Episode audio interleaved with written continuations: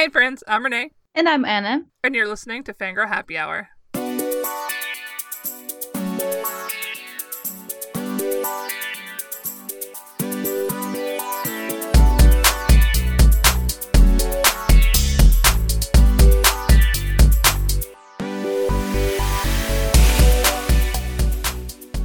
Today we're here to do another Vault episode brought to you by our patrons. Yay! We are going to discuss the novella by Ellen Klages called Passing Strange, and then we're going to do some Rex. I'm wondering, did our patrons knew that this novella would be nominated for a Nebula Award when they picked this one? They probably did. I agree. Well done, patrons. Well done. The thing about this fall episode in particular is that it was chosen before our new rules, which I created to make sure that we were discussing older things. So this one snuck in under the wire. Congratulations, whoever chose this and had it win. I forget, it's been a while. This is from last year, I think, one of our extremely overdue vault episodes. Sorry, guys. Here we are. We're finally here. We're doing it. But I'm really glad that it got nominated because it won and now it's also an award nominee, which means I'm already ahead on my award nominee reading. Woohoo! I'm excited. Passing Strange was a 2017 novella from Tor by Ellen Klages, and it is about a group of women in 1940s San Francisco and how they form a tight knit group of friends with some magic thrown in. Literally thrown in. Yes, that is accurate. Literally thrown in. I have some feelings. You said before we started that you had some feelings and that our conversation was going to be interesting, but you did not elaborate. Yeah, I have conflicted feelings about this novella.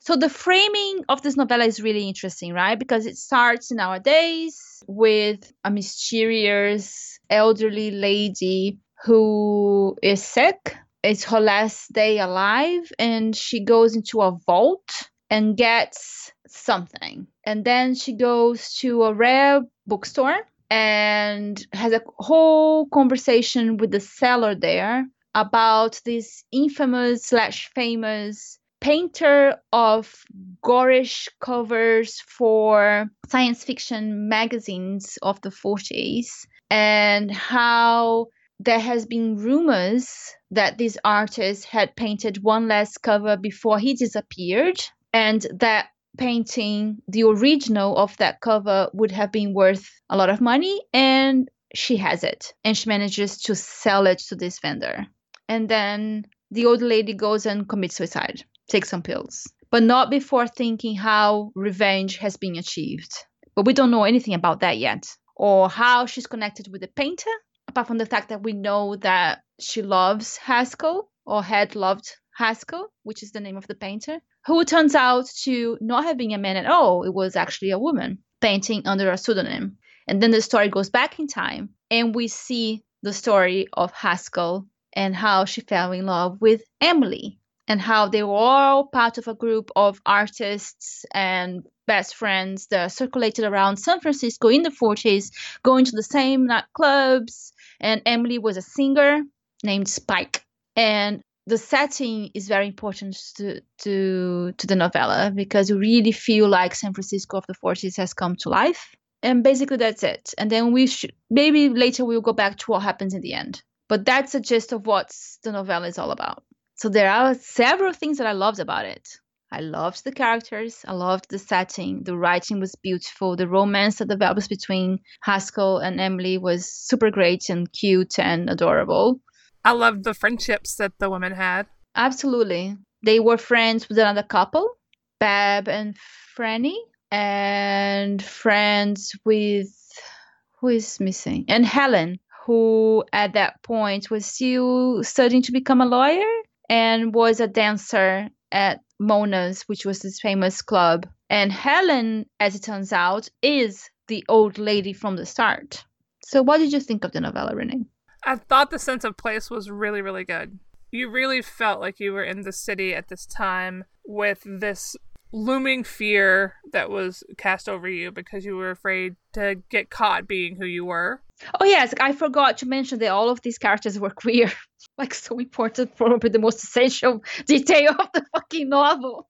and you see the consequences of what it means to be queer at this point in time. It talks about some of the laws of the time where apparently you had to be wearing three women's garments to be considered not cross dressing and thus deviant. And apparently the police could just check. I know, so gross. Ew. Things I didn't know that I learned reading this novella. And I mentioned the friendships, but I really, really loved the friendships that we see and how lovely the people are to each other. And we see it when a group of them go out to an island or another part of the city. Franny and Babs have a house guest, which I think is somebody's niece. And she was all afraid that she was going to be going and staying with some stodgy old aunt and be bored all the time. But it turns out that they just welcome her into the group. And she was really into science. Yeah, and they all have tons of fun together. And I just loved the friendships. They were so great. I liked the romance too, although it developed pretty fast, like true love forever fast. Very fast. And I think that is more a side effect of this being a novella that we can't see a lot of the other stuff that might have occurred to develop the relationship if this had been like a novel, for instance. Well, but after one night together, they were already living together. Well, yeah, the book comments on it though. But things, uh, I'm just saying that things moved fast for them anyway it has a fairy tale feel to it, especially with the how it ends. And I guess that's part of a fairy tale framing their like or their love story was meant to be, which is great. I don't really mind that. I had other problems. yeah, other oh, the problems are coming out. One of the problems I had was that I thought that the magic in the book was just sort of left on the table. Yeah, it was just like so underdeveloped and very conveniently used. Like at the moment where they needed most, conveniently, the main character who had never mentioned before actually could do magic and magic that's like really heavy magic. Not like, oh, I'm just gonna lit this candle with my fingers. More like, let's both of us go live in a painting forever. It's definitely a fairy tale. So the whole thing is that Haskell is still married to a dude. And I got the read on it that Haskell might be bisexual. That's how I took it. Yeah. While Emily was just straight up gay. I really liked how it was done. Back when I used to identify as bisexual, I always got really mad that people would like cast us as promiscuous or whatever else. And that doesn't happen here. You just get to have this bisexual choosing to be in this type of relationship because her husband is super abusive and a drunk and takes advantage of her. But when the story started, he had been gone for four years. And then he comes back. There is a very violent scene between him and her. He beats her up. And then she thinks he's gone for good after that. And then she goes out with Emily one night dancing. And Emily's dressed as a dude so that they could go out dancing together without raising any alarms because it was illegal to be two women together. And then this dude comes out of nowhere and then gets killed. And then all of a sudden, not only these two women have to fight an entire society that is against them, one of them now is charged with murder, which was an accident, by the way. She just pushed him. Well, she. No, he was kind of like drunk and he fell in front of a car. And that's my second problem with this novella, which is a problem that I used to have with romance novels all the time. It just feels like a last minute added wrench into a couple's relationship that really needed to be there.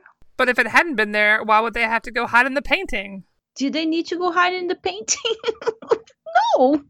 I know that that's the story, because then the solution for them to escape a murder charge is not like escape and go somewhere else or go hide in the United States. No, their escape was for Haskell to do this magic spell left by her grandmother where she uses some sort of magic paint to paint themselves into a painting that is then to be kept safe by their friends until they are all dead and then they can be released by opening the frame. So, although there is this idea that they have lived for decades together happily within that painting, is that really a happy story?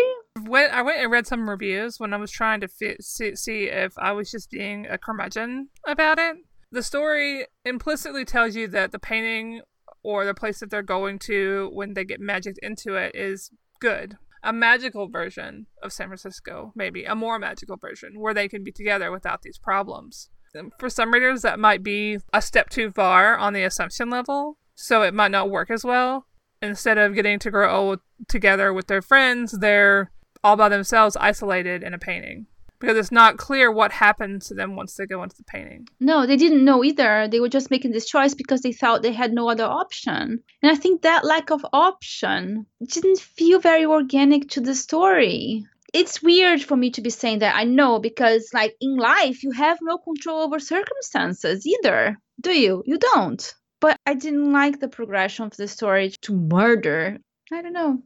But I see, for example, Babs and Franny living together. They made it as a couple. So I couldn't see why they couldn't have done that. The only thing that needed to be added was an external factor, even worse than being persecuted for being queer, which was then the murder of a guy that comes out of nowhere and that they didn't even commit. It's not it's not that I disliked it. I really liked it. I'm happy that I read it. It's beautifully written. And I mean, the revenge story is awesome. And how everything comes together in the end, and she leaves the painting. And we know that when the guy goes to open the painting, all of his money was spent on nothing. And then the two women will be released into death.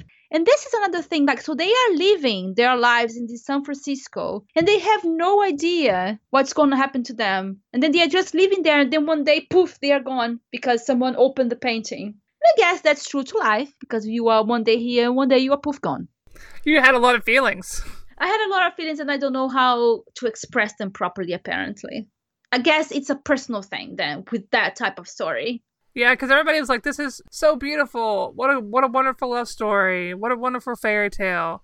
Yeah, I totally see those things, and I liked it okay too. I think I gave it like three point five stars. I mostly gave it the 0.5 because I loved the twist at the end. Just the creativeness uh, like oh they're in a painting and oh they came up with this way to like booby trap the painting and this guy gets his just desserts for being kind of gross you know that part is it's cool i also thought it was weird that as the novella goes along it establishes that franny is magic but it never does the same for haskell and just pulls it out at the very end and i'm like why did you establish this character as magic and not this one that is your main character who you're going to do this thing with later because it wouldn't have been hard. I was just very, I was just very confused about that choice.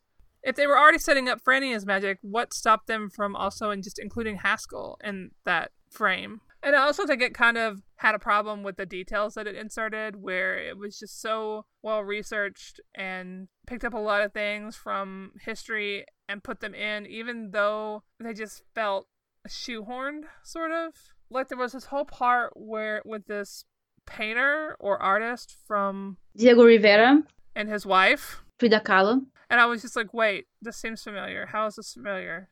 Obviously, it's familiar for a reason, but it just totally tossed me out of the story. It made me so paranoid. Like, do I, am I am I thinking of the right that like that I left the story to go to Google, and that's not really what you want somebody to do when they're reading your book. You don't want them to leave your book to do other research because your story is so well researched and has so many great details in it. So that was my problem. I kept getting thrown out by like all the detail.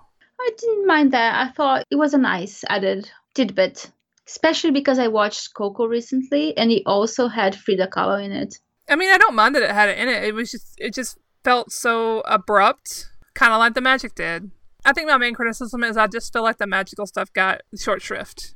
I could have read a whole novel of this with, you know, more world building and more exploration of the magic and how the women use their magic. And I would have also been fine if it had no magic at all. Yes, like it, it could have been just a historical novel. But then, of course, your whole framing device doesn't work. No, and then they have to escape San Francisco. Maybe that could have been the bittersweet ending. They managed to leave and live happily ever after.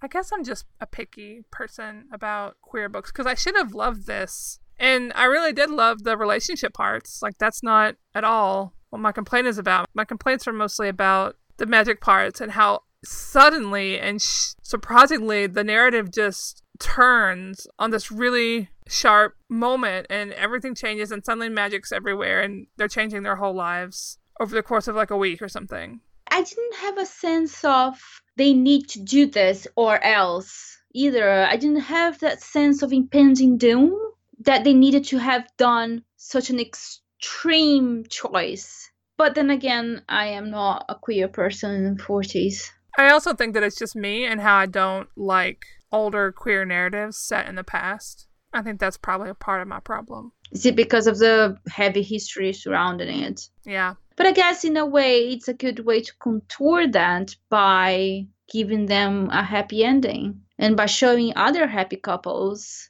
doing well. And I think it's also an interesting thought experiment because you can debate on what happens to them.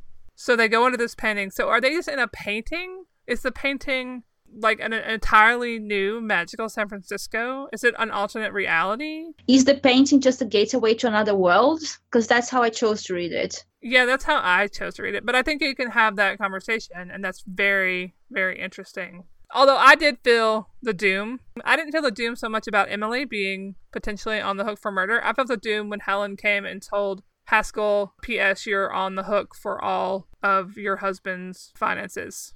That's when I felt the doom. I'm like, shit, run. This guy's the worst, literal worst. Some novellas are good as novellas, and I really like them as novellas. And then some novellas, I think, wow, this should have been a novel. Like you had the characterization and the world building and the ideas for a full novel. Whatever the word is for the feeling where you want more of the thing and you want more explanation and you're not getting it because it's just a standalone thing.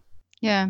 So, how many space bees would you give this? I would give it three. I'm going to give it three in a jar, honey. This is why I gave it when I finished it. I think I've read something by Ellen Klages before, a few years ago, when she was nominated for a Hugo for something. I did read The Green Glass Sea. I know it was super recommended to me and I enjoyed it, but I, I was actually not like super in love with it. I like her writing a whole lot, but there is something missing for me thing I read by her was uh, Springs by her and Andy Duncan. And I think it had the same problem for me where it was like a fantasy, but the fantasy was sort of painted on and it was more like a historical piece of short fiction. And I think that's what it is. I really love her writing, but I want her stories to be more fantastical than they end up being. Yeah. And that's magical realism in some ways, right? And we've talked about this before how I just really don't jive with magical realism that much possibly because of that because there's always something that i'm questioning and asking but why and how? I want to finish a book with questions. I like doing that. But i think if my questions take over my like analysis and how i think of the novel if all i have is questions and i don't i can't really take away stuff from the fantastical parts of something that make me think about fantasy or magic differently i tend to have a problem. I don't know if that makes sense just like you, I have issues, but I don't know how to put them into words. But uh, like as a piece of historical fiction about queer women, this is Aces, and I highly recommend it if you like things where women who are queer get to have happy ever afters. I think it's great for that.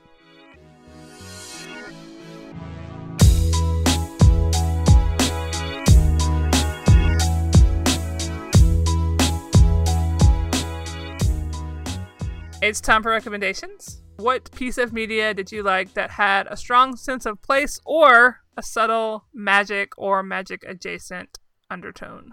Okay, I'm gonna recommend a book that won the Newbery Medal uh, a few years back, and it's called When You Reach Me by Rebecca Stead. I don't want to say a lot, but it's set in New York in the 70s, and I remember very clearly the sense of place, but it also has an element of time travel and I'm not going to say anything else because we'll spoil the book. I read that book and I loved it. It was so wonderful. It's great, right? Even though that's a book for kids, definitely, I would highly recommend it for adults as well. Well, yeah, I don't even read it as a book for kids, to be honest. Although technically it is. Some people would. I like to warn people when something is aimed at certain age groups. That way they go in with compassion in mind. And what's your rec? So, my recommendation is sort of both. It's both a strong sense of place and a kind of a magic element to it. It is The Girls at the Kingfisher Club by Genevieve Valentine. Ah, that's a great choice. And it is a book about a group of 12 sisters living in 1920s New York. And it is reworking the fairy tale, The 12 Dancing Princesses. These girls live in a house with their father. Their mother is gone, and their father basically keeps them bottled up, and every night they sneak out and they go dancing. and it's sort of like run like a military operation with the the lead sister Jo like shepherding her sisters to and from these dance halls. It doesn't have magic explicitly, it just sort of feels magical the way that these girls go out and the lives that they lead when they dance and the people that they meet and how when things start to fall apart, they all land on their feet. And I think it's important to say that, although it's kind of a spoiler. But I think it's important to mention that it's not like a tragedy. There are sad things that happen, but it's not a tragedy at all. And it just feels magical to me, even though there's no magic in it. I think it's the writing and the storytelling that gives that sense, that makes it feel like a fairy tale. And it does a really good job. The ending, I bawled my eyes out. It's super beautiful and highly recommended, especially if you like relationships between sisters who are also friends.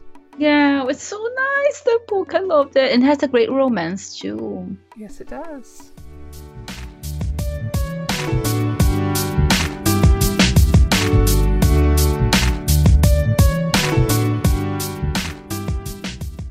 Another successful Vault episode in the Vault. Thank you so much, patrons. Patrons, we really appreciate you supporting us and letting us do these extra episodes. We really love the chance to get to talk about older media, or in this case, newer media. We really, really appreciate you so much. And remember that if you like these Vault episodes, you can help us decide the discussion topics by supporting us on Patreon. We are there as Fangirl Happy Hour and would be super grateful for your support. If you have any thoughts about this episode or anything else that happens to cross your mind, you can send them to us at fangirlhappyhour at gmail.com. And you can also come and chat with us on Twitter too at Fangirl Podcast. And did you know that we have a Facebook discussion group? You can search for it under Space Bee Army and request to be added. Our segment break music is by Chuki Beats and Boxcat Games. Our show art is by Ira and our transcripts are by Susan. You can read all the available transcripts at fangirlhappyhour.com. Drink some water, and if you haven't had a snack recently, go do so. Don't neglect your blood sugar. And since this book is so good with friendships, don't neglect your friends. Maybe send them a message today and tell them that you love them. Thanks for listening, Space Bees. See you next episode.